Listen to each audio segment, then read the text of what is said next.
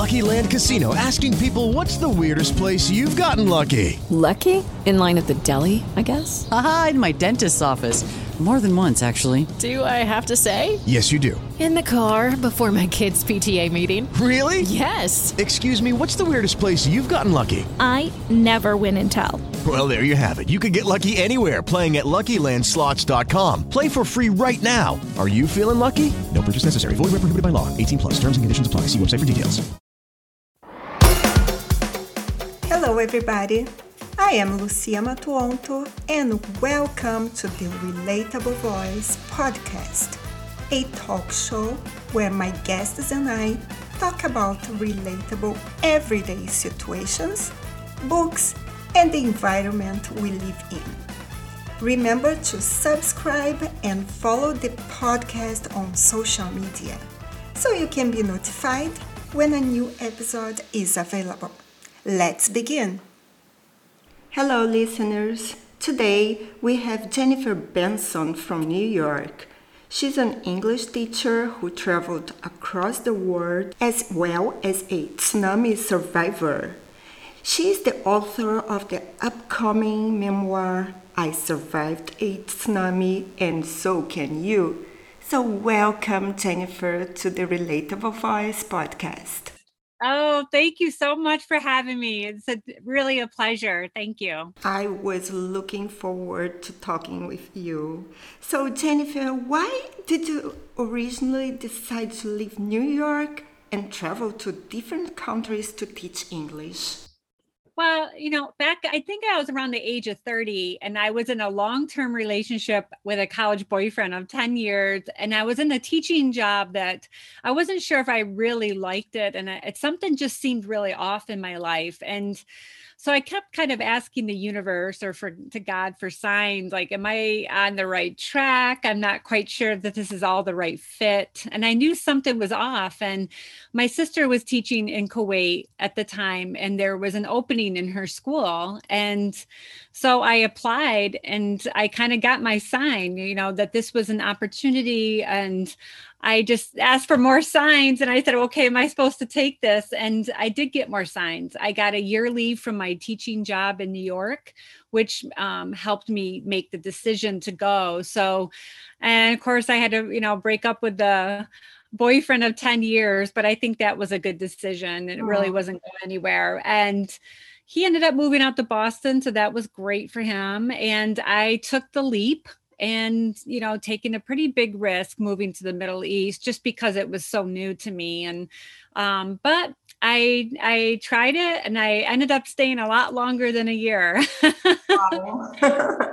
Yeah and you lived in the middle east and we have that in common. I lived in bahrain and dubai which opened my eyes to a different world in the beginning, I felt homesick, but after five years, I ended up creating a new home and created so many close friendships. So, Jennifer, how did you adjust to living in a new country like you experienced uh, cultural shock? Yeah, I mean, at first I did have a little bit of culture shock, but the school that I was hired at, they keep you busy for the first couple weeks trying to get you settled in and taking you on out to dinner and they try to help you um, you know get to know the other staff the other teachers. So you're very busy at first so you don't really have time to be homesick. But then after a while i would say after a couple months i was homesick.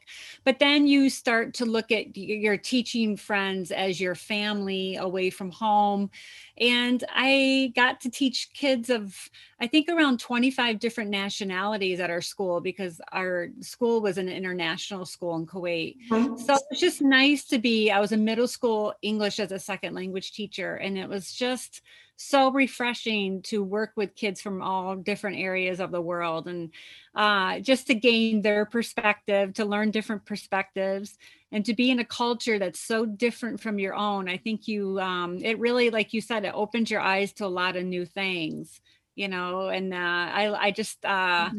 really loved it and I, if i didn't love it i wouldn't have stayed there for 13 years but um but yeah and after about eight or nine years i switched to qatar and i taught mm-hmm. there Wow. And I like that too. And you spent 13 years there. What were your favorite things about living in the Middle East? Well, you know, I liked being able to. I originally went there also to pay off my college loans because I, I, as a teacher, I was paid a lot more. And it was so nice to be able to have that financial security to pay off my student loans. Um, and as well as to i got to spend a year with my sister before she went back home just to get to know other teachers from around the world. Um, the food is amazing and just being able to go to restaurants over there that we don't have at home and just to be able to travel and see some of the world. I don't think i would have been able to go to i think i've been to like over 25 countries and and if i had stayed in new york that wouldn't have happened. So it was just a really good learning experience to learn about the world and to become a lot more open minded. And I found that there was more than one way to do something, and that um, you know, it just opened my eyes to new perspectives and I really grew from it, you know, as a, as a person. Yes, it's, it's a new word, but you learn so much. And I like, I agree with you. The food is so delicious. I really miss their food. Yeah, the variety of food. I miss that variety. And changing the subject, you are a tsunami survivor. And Jennifer, I'm curious to know like where were you when you experienced the tsunami? Right right. I was that was a tsunami in 2004 so that was the indian ocean tsunami that hit Indonesia, Sri Lanka, and Thailand and other countries. So that was like the big one. And I, my ex-husband and I, um, I ended up meeting somebody at the school in Kuwait, and we were together at the time. We weren't married, but we were on a beach in Thailand and noticed the waves had been drawn out into the water. It's like the water had been sucked out toward the ocean. The waves really far out were um, building like a wall uh, twisting and turning and really kind of ferocious looking. And everyone on the beach stopped in their tracks to look at the water, but we really had no idea that there had been an earthquake or that a tsunami was coming. So everyone's just standing around on the beach staring. And some people are actually walking out toward the water, mm. trying to figure trying to figure out what had happened. And then finally, you know, once that first wave, there's a set of three waves that usually come with a tsunami once that first wave started coming in, there was a diving instructor. She had a little shop on the beach. Thank goodness she happened to be coming out of her shop. She looked at the waves and she she was the only one, I mm. believe, that knew immediately that it was a tsunami and she told us all to run. So mm-hmm. we started running, um, and you can hear it, the water coming behind us and things breaking. And we headed back up on this path toward our hotel, and our hotel was high up in the mountains, thank goodness. But if we didn't have any mountains on that island, we would have nowhere to go. We would have been washed right out to sea. So it was quite a blessing that day to have that dive instructor and to have, you know, a, a mountain that we could run up to escape it. So, yeah, Wow, that must have been a terrifying experience, Jennifer. I yeah. I can't even imagine the situation, and I believe that uh, like uh, this kind of situation can cause trauma. Yeah. Did you did you feel that? Like, if so, how did you cope? Like, I don't know if you felt like, oh my God, I cannot go to the beach anymore. Yeah. Well, the Thailand, the people in Thailand were very afraid that we would never come back. They were afraid that they were going to lose their tourism. But, you know, I mean, I've been back several times since then. But yeah, I would say the first few months afterwards, you're still quite in shock where you, it didn't really seem the whole thing didn't seem possible uh, i stayed at home a lot more i know my ex-husband david and i went to bangkok when we were finally able to get a boat mm-hmm. um, to get us out of that area where we were in thailand we flew back up to bangkok before we went back to the middle east and I did not want to leave that hotel room. I I wanted just to stay in there for the rest of the week. And then even after that, I I kind of was really wondering whether or not I wanted to go home to New York because I was worried that, oh my gosh, overseas life is so dangerous. Wow. and it was very different. Yeah, but but I chose to go back overseas, um, you know, in the long run. But I had moments where I wanted to just you know, run back home to mom and dad, you know, and feel safe again. Yeah. Yes, when we were in Koh Phi Phi in Thailand, we spent like six days there, but I couldn't relax because all the time when we were walking around, we saw the warning signs. So I, I started thinking about the whole situation that happened. So I was not really comfortable. Yeah, well, Phi also got hit very hard, you know, with the tsunami. That and there was an area in Phuket that did too. It was a lot worse than where we were. So it's good that they have these routes on the island and they have um, evacuation meeting points. They have sirens now. So I think that tsunami in 2004 put a lot of good safety protocols in place that were very much needed. But the Thai people, I don't think had ever had a tsunami before. So after that tsunami came, they were walking around in life preservers because they were scared to death that we were going to get another one. Mm-hmm. Um, so yeah, I understand being nervous. Like the chances of it, obviously, you know, happening again are very slim. But still, when you see those signs, it's a reminder of what did happen. So it, yeah, it produces a lot of nervous feelings for sure. Yeah, yeah, I can understand that. So the title of your memoir is "I Survived a Tsunami, and So Can You." I love this title. Oh, so, what does that mean to you? Yeah. Well, I mean, you know, originally I had a book called it was called Beautiful Possibilities because I wanted to show that even going to the Middle East, that God had such a bigger plan for me, and that what turned into a, a came from a possibility was a beautiful possibility. But my uh, but an agent that I was talking to said, no, no, no, that's too general. We need to make it stand out. So the I survived the tsunami, and so can you. It's not only about the tsunami; it's more about the ebb and flow of life. You know, climbing up those mountains, escaping those tsunamis, so to speak, those big challenges in life, and especially as a woman, being able to take risk to think outside the box and sometimes to go with things in life that we didn't necessarily plan on but they ended up turning out to be the best thing we ever did.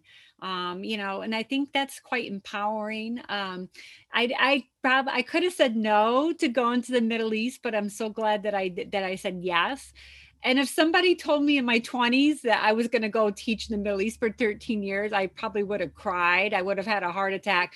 But mm-hmm. it came to me at that right point in my life where I listened to that inner voice. It's called, I call it the inner ding. Mm-hmm. Um, and I knew that it was the right step for me. And it was just something so much bigger than I could ever imagine for myself. And I think, yeah, just surviving those tsunamis and going through life and um, making the most of those challenges and actually coming out even better on the other side. So I think that's really what the book is about. But it's also about my, yeah, the challenges of living in the Middle East and overcoming tsunamis. Yeah, for sure. It's very interesting, uh, very nice. And you said inner ding. So you discussed the idea of having an inner ding uh, journey. So what exactly is an inner ding? Yeah, I um I love that term. I ca- I got it from Louise Hay, the motivational speaker. Mm-hmm. You know that came out was really big in the '80s she always says, I follow my inner ding. And the inner ding voice is basically, if you want to call it your God voice, your higher self voice, the voice of the universe, it's, it's somebody that knows you even better than yourself. And I think it's when you ask for guidance from the universe, from God, and you get these signs if you, if you only ask. So I think, you know, back when I was at my, at age 30, I asked, what are the signs? Am I meant to stay here in this job? Am I meant to stay in New York? Oh, and then opportunity comes. And then I asked for more signs and I got more signs. And I, I kind of look for the green lights okay yes this is the thing that i meant to do. So i kept asking i kept you know um, asking for signs and i kept getting them. So then i followed the inner ding. So I, I i followed that decision that okay this is that opportunity the big opportunity in life and i don't want to miss it. So mm-hmm. that my inner ding voice guided me from all the signs that i got from the universe that this is the opportunity that I didn't have any other opportunity at the time. That was the mm-hmm. only one. And that made my decision a lot easier. Um, because, and also I think that inner ding voice is listening to your body when you have a decision to make.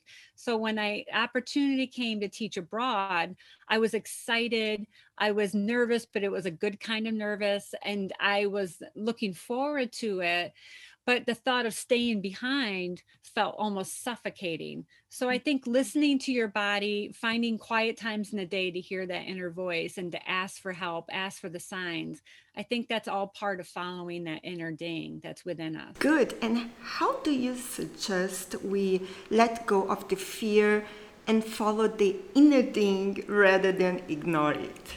A good question. Um, well, you know, I think the biggest thing that I felt comfortable with was okay, here's this opportunity. It landed on my lap.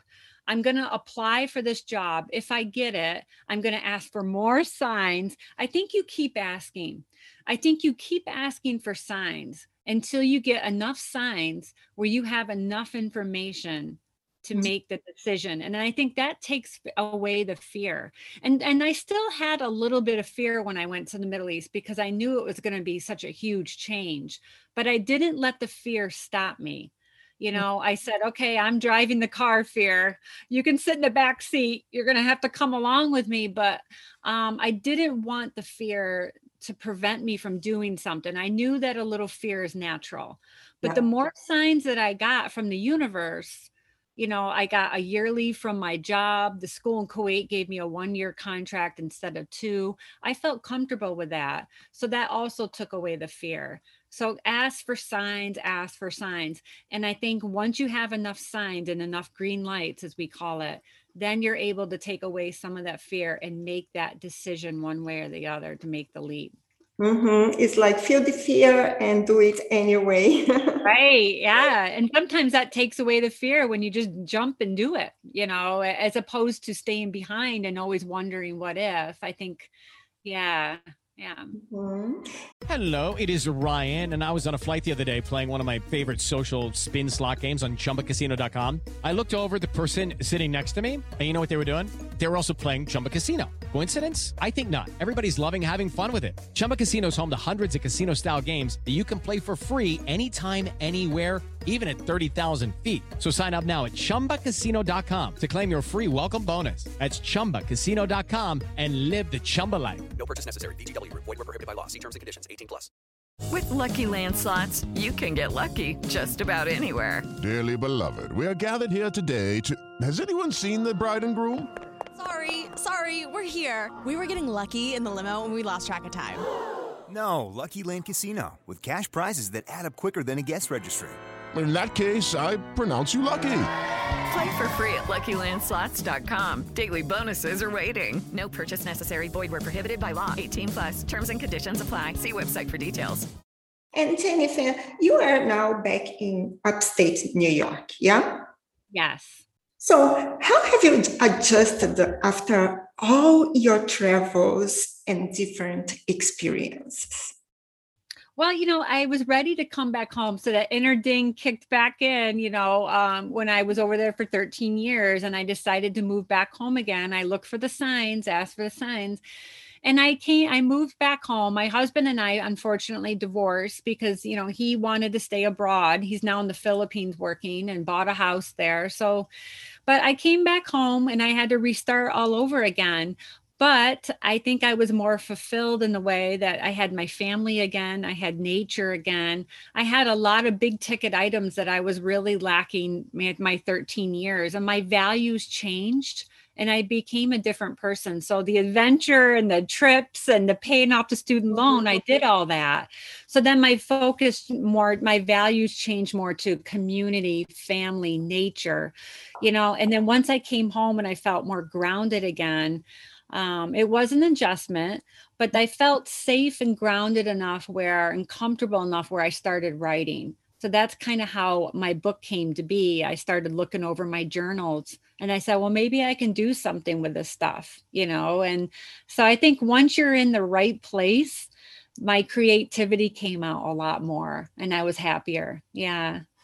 Yeah, I understand you. I, I lived abroad as well. And it's good when we travel, but it's very good also when we come back. Yeah.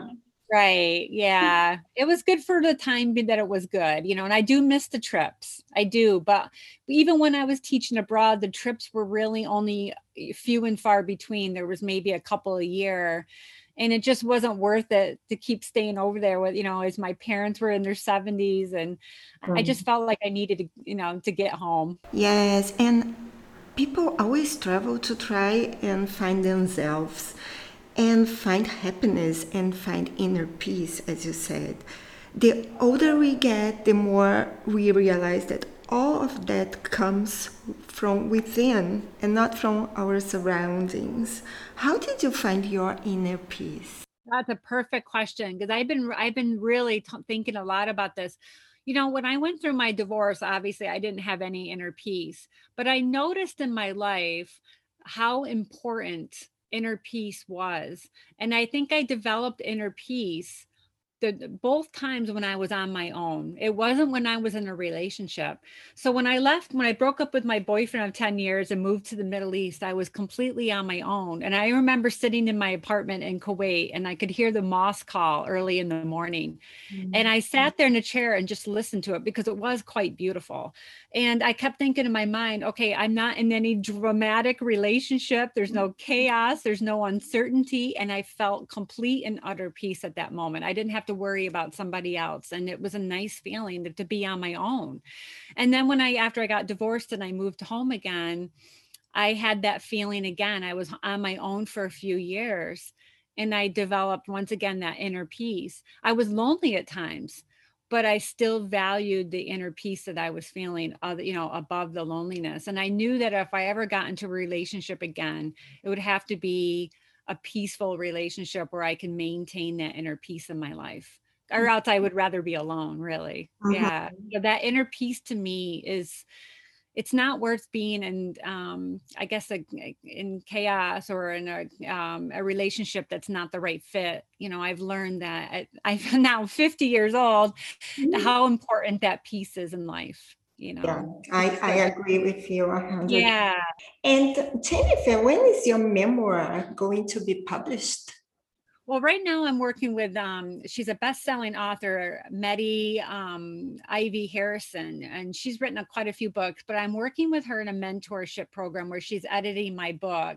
So we are looking at agents. I did get a request for a full manuscript, um, so that's a good sign. So I'm looking at my goal is to um, you know look at latter part of this of next of this year or the early beginning of next year to have my book out. And you will keep writing. Yeah, well, my book that I originally wrote was over 400 pages. So we decided to break it up into two parts. So the first part goes all the way up to the part where I'm on the beach with the tsunami. And then the second book, the sequel, will be all those big changes of moving to Qatar and moving back home again. So yeah, I've been uh, it's all done, both books, but it's just going through and the editing. And I think the editing piece is the most important. So yeah, the writing and the editing and the revision, that's gonna go on for you know, in the, at least, you know, another year or so. Yeah. Mm-hmm. And then I have another book in mind for the third book. So yeah, there's always going to be writing because it's so close to my heart and it's who I am. Yeah. Writing is so good. I relate with you. Oh, good. I love writing and reading, of course. Yeah. And Jennifer, I chose a quote for you from Sarah Parrish. She says, Living with fear stops us from taking risks. If you don't go out of the branch, you will never get the best fruit.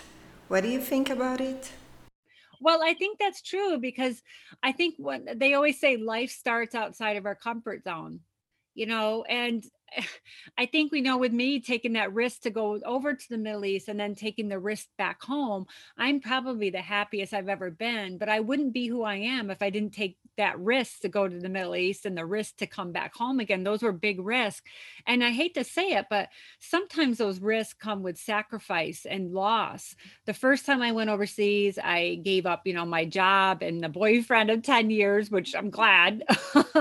but but you know i did you know have to break those ties and that's scary but at the same time i got so much out of it when i went overseas there were so many more positives than there were negatives and that's how i knew and i think when you take those risks um, that's where the good stuff is, you know. And I guess life is just so much bigger than we can ever imagine. And then the same when I came back home, I ended up divorcing somebody that I really loved, which I know it sounds crazy, but um but then now where i am right now i am the happiest i've ever been. It's just your heart knows you know and i think taking those risks in life propels you into your most authentic sense of who you really are according to the values that you hold true to yourself. Yeah exactly. I i admire the fact that you faced your fears and took the risk to live the life you wanted Oh, thank you. Yeah, I know it's scary sometimes with those risks because you're we're so afraid of sometimes making the wrong decision. But I think you know, like I said, if you ask for enough signs and you feel it with your body, yeah, I'm excited about this. I, you know, the thought of staying behind doesn't feel right. It feels suffocating. I think your body knows too.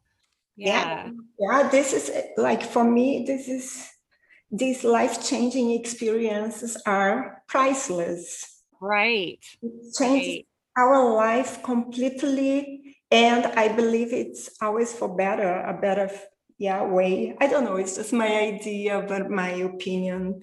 Yeah, I read a quote too that said, uh, one lady said stagnant water stinks so stagnant water is water that never moves like an old mm-hmm. pond or you know after a while sometimes it smells and it gets bad you know and i think that's true in life i think we got to mix it up we got to change it up and you know take those risks and think bigger and not think outside the box for sure. Yeah. You know? And Jennifer, let us know where we can find you and find also your books. Oh, yeah?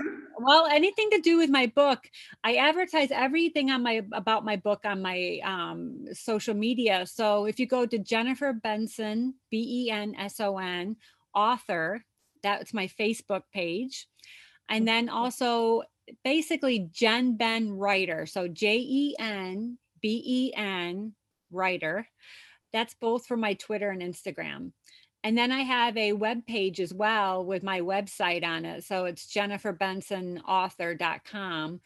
Uh, that should take you to my my uh, author page and i have pictures on there of the tsunami and of my teaching experiences in the middle east i have um, a lot of i try to write a blog article once a month about inner ding journeys and goals and habits and all these great things and um, so I just wrote about giving up my Diet Coke habit after 30 years. Mm-hmm. so there's just like quite a few things, you know, that I've been discovering along the way, trying to make time for that along with my writing. So anything to do with my book coming out, when it's coming out, it'll be um, advertised on those pages. Surviving a tsunami is something like oh thank you and the, the the way you reacted to all of these is impressive and i'm very very happy and lucky to be talking with you jennifer oh thank you so much and like i said i'd come on your show anytime it was wonderful. yes i will see you soon again thank you very much again and come back I will. You invite me back, okay? Okay, of course. All right. Have a good day. If you enjoyed this episode, be sure to subscribe so you'll be notified when the next one is posted. Please rate this podcast and share it with your friends. Thank you for listening, and remember relationships don't exist, relating does. Until next time.